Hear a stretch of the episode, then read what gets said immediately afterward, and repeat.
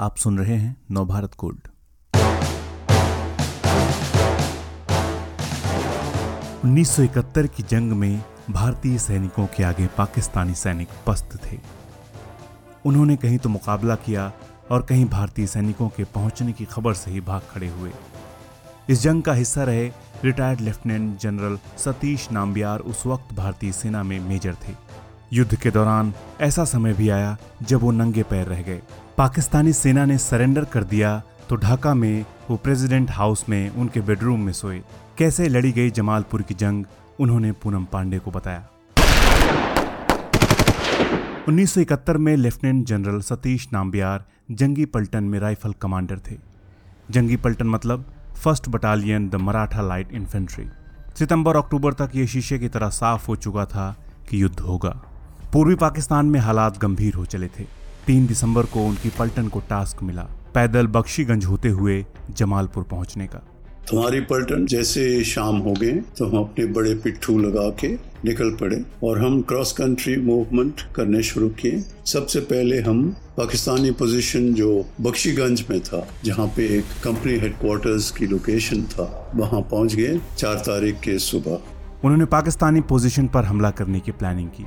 लेकिन पाकिस्तानी भाग खड़े हुए।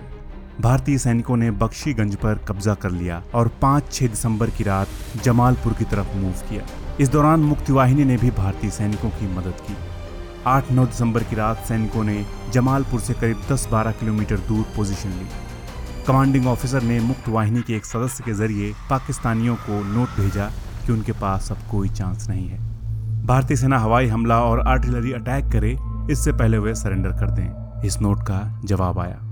पर्ची वापस भेज दिया कि बस आप लोगों की ये जो बातचीत वगैरह बंद करें लड़ाई शुरू करें। तो उनकी ये जो जवाब मिलने के बाद ज़ाहिर था कि हम उनके ऊपर हमला करना ज़रूरी समझेंगे। जमालपुर पोजीशन से करीब 100 गज की दूरी पर मेजर नामबियार की पलटन ने डिफेंसिव पोजीशन ले ली। जमालपुर की तरफ़ जाने के लिए एक ब्रिज था जिसे पाकिस्तानियों ने नष्ट कर दिया था ताकि भारतीय सेना की गाड़ियाँ ना आ सकें। कमांडिंग ऑफिसर ने कहा हम रात को हमला करेंगे. तो उस वक्त मैं सीनियर कमांडर की हैसियत से ये उनको सजेस्ट किया था कि उस रात को हम अच्छी तरह रिकॉनेसेंस करें इस पोजीशंस की क्योंकि उस पोजीशंस के जमालपुर की डिफेंसिव पोजीशंस का हमें पूरी तरह आइडिया नहीं था क्योंकि हम सिर्फ़ सुबह तक वहाँ पहुँचे थे।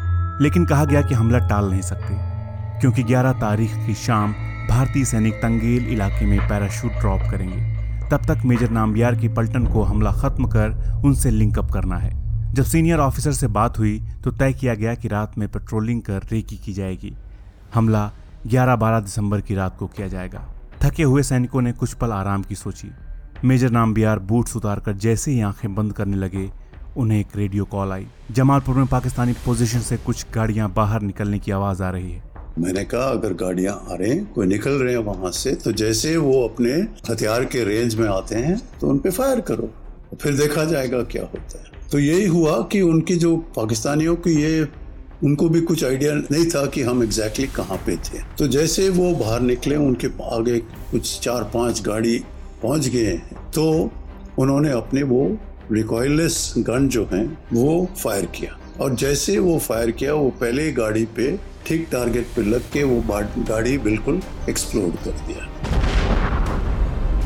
दोनों तरफ़ से फायरिंग शुरू हो गई। मेजर नाम बियार भी उठे और अपने बूट देखे। लेकिन ये क्या? बूट पर गोली लगी थी। चीथड़े हो गए थे उसके। वो नंगे पैर ही फॉरवर्ड पोजीशन पर पहुँच गए। उनके एक साथी ने अपने पिट्ठू बैग से उन्हें हवाई चप्पल निकाल कर दी। गोलाबारी तीन चार घंटे चली।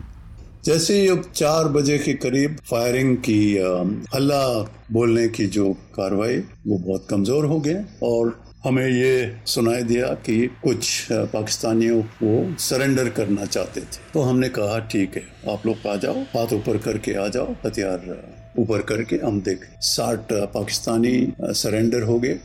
मेजर नाम बिहार की पलटन की पोजीशन के आगे 234 पाकिस्तानियों की लाशें थीं। पलटन जमालपुर पोजीशन पर कब्जा करने के लिए आगे बढ़ी। मेजर नाम्बियार हवाई चप्पल में ही थे। तब देखा कि एक पाकिस्तानी सैनिक सफ़ेद झंडा लेकर बाहर आ रहा है। वे सरेंडर करने को तैयार थे। वहाँ पे गेस्ट हाउस के एक कंपाउंड में इनके पाकिस्तानी जो सोल्जर्स और रेंजर्स थे, वो जमा हुए थे सरेंडर के लिए। और उस वक्त मैंने उनके सरेंडर ले लिया। करीब 350 लोग थे। कुछ, तीन ऑफिसर्स के करीब वहाँ पे थे। कुछ जेसीओस और 300 के ऊपर जवानों के हमने सरेंडर किया। और ये एक बात ज़रूर था कि उन लोगों को काफ़ी हैरानी था कि ये हमारे बेटा, ये जो कमांडर हैं, ये बगैर जूते के, चप्पल पहन के हमारी सरेंडर ले रहे काम अभी ख़त्म नहीं हुआ था। अगला टास्क था तंगैल पहुंचकर पैराशूट रेजिमेंट से लिंकअप करना।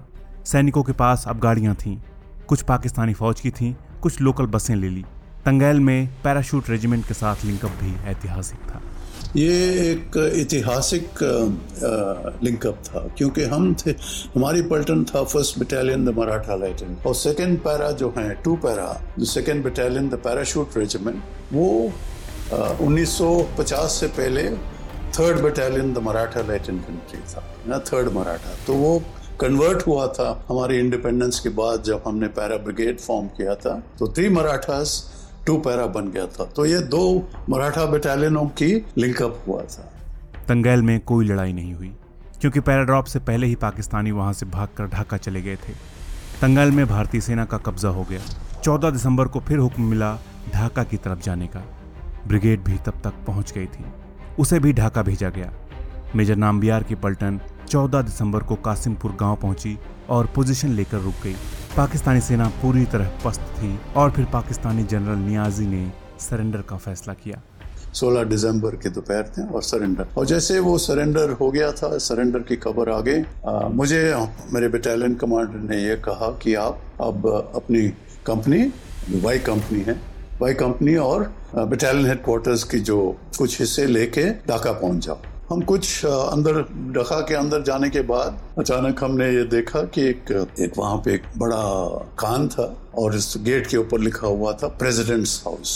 तो हमने वहाँ देखा कि वहाँ कोई था नहीं, कोई गार्ड नहीं था, कोई कोई नहीं था। 16 तारीख की रात प्रेसिडेंट याहिया खान के बेडरूम में सोए मेजर नाम्बियार पाकिस्तानी सरेंडर कर चुके थे, लेकिन उन्हें अपने साथ हथियार रखने की इजाज़त दी गई थी। उन्होंने स्थानीय लोगों पर इतने अत्याचार किए थे कि अगर उनके पास हथियार नहीं होते तो लोग उन्हें मार डालते। 18 दिसंबर को एक बड़े से मैदान में पाकिस्तानियों ने फॉर्मल सरेंडर किया। एक लाइन में खड़े होकर ज़मीन पर हथियार डाले।